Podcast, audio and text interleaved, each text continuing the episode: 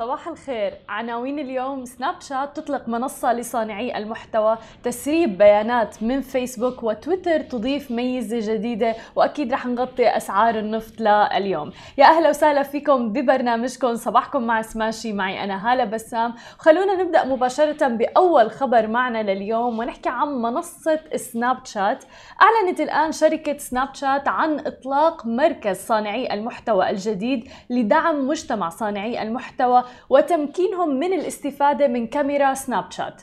ورح يوفر المركز نصائح إرشادات أيضا ومعلومات رح تكون موجودة باللغتين الإنجليزية والعربية حول كيفية الاستفادة من الأدوات الإبداعية والتفاعلية أيضا لتطبيق الشركة ومنصاته المختلفة.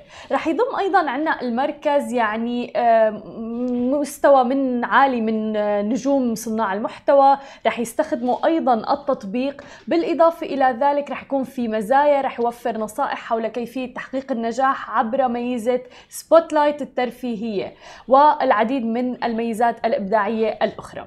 أما عن ثاني خبر معنا لليوم فبدنا نحكي عن شركة فيسبوك اللي آه، أخذت إجراءات آه، قضائية نحو ضد شخص أوكراني آه، يدعى ألكساندر. هذا الشخص سبب بسرقة 178 مليون مستخدم من بيانات على منصة فيسبوك وتحديدا لتطبيق ماسنجر من شركة فيسبوك واستطاع أيضا أنه يعمل برمجة وأداة جديدة تحاكي أجهزة أندرويد آه، وتعمل بطريقة ذاتية أيضا قام من خلالها بمعرفة أرقام هواتف المستخدمين. تخيلوا مستوى البيانات اللي تم سرقتها آه، هواتف المستخدمين حيث كان عم بيقوم بتجربة ملايين أرقام الهواتف عبر أداته اللي بتبدو مثل كأنها هاتف أيضا آه، أندرويد ومن ثم بيعرف رقم أي مستخدم موجود على تطبيق ماسنجر من شركة فيسبوك آه، وكل حساب مرتبط بهذا الرقم أيضا وطبعا المعلومات المتعلقة بهذه المنصة وهذا الحساب أيضا.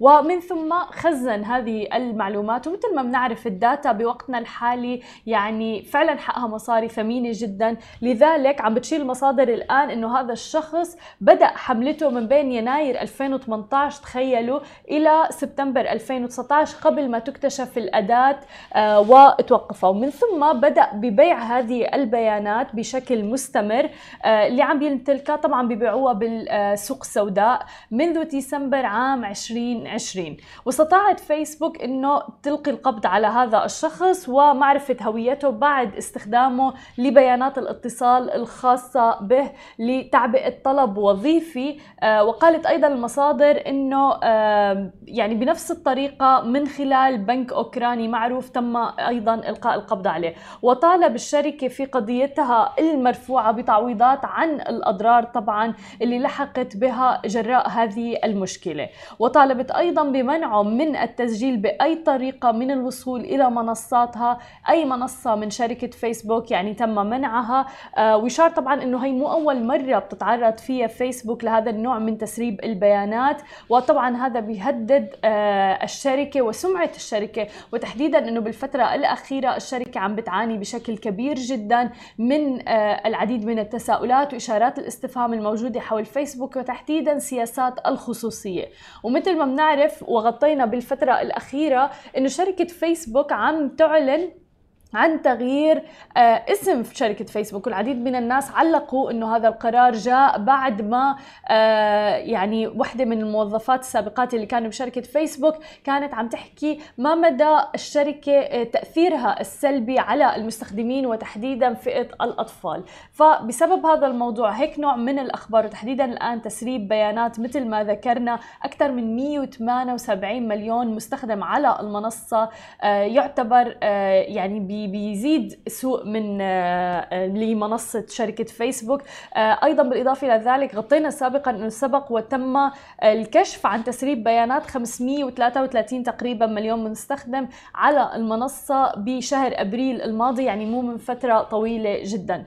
وبالتالي عند شركة فيسبوك آه، لازم تشتغل على سد هي الثغرات اللي لها علاقة بالخصوصية وبيانات المستخدمين بشكل كبير جدا وتعطيه أهمية كبيرة. كبيره لأنه سؤال المهم اللي بدنا نسأله ونطرحه لإمتى بده يضل هذا الموضوع اللي هو تسريب بيانات المستخدمين على منصة فيسبوك أما عن آه، تويتر ونحكي عن خبرنا الآخر عن منصة تويتر فأعلن تويتر أيضا عن إتاحة ميزة جديدة. مثل ما بنعرف إنه في ميزة مساحات تويتر أو ال spaces من تويتر. بعد ما أثبتت وجودها هذه الميزة على منصة Clubhouse الآن قامت تويتر بالإعلان عن هذه المنصة وكثير في ناس بيستخدموها وفعلا فعالة صارت المنصة بشكل كبير أو هي الميزة بشكل كبير جدا.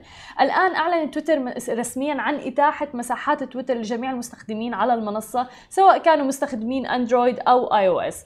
بعد أكثر من نصف عام على إتاحتها لأول مرة كانت فقط لبعض المستخدمين. الآن رح يتمكن أي شخص على نظامي أندرويد أو iOS من استخدام هذه الميزة اللي يعني فعلا أثبتت جدارتها. فأي شخص الآن ممكن إنه يقوم ببث خاص في يعمل مساحة أو تويتر سبيسز ويتناقش بمواضيع عدة على منصة تويتر آه، يشار أنه جميع المستخدمين كانوا قادرين أيضا على الاستماع والمشاركة في المساحات الآن. آه، قبل كانت ما بتظهر عند جميع الأشخاص. ولكن ما كان لهم مسموح سابقا إنه يشاركوا آه، آه، ويعملوا البث الخاص فيهم آه، إلا بشروط معينة. الآن كل المستخدمين سواء كان على أندرويد و iOS قادرين إنه يقوموا بإنشاء البث الخاص فيهم على منصة تويتر وعلى مساحات تويتر.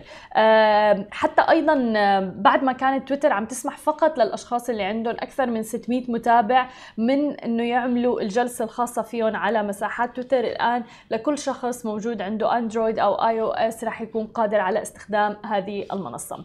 أما عن آخر خبر معنا لليوم فنحكي عن أسعار النفط.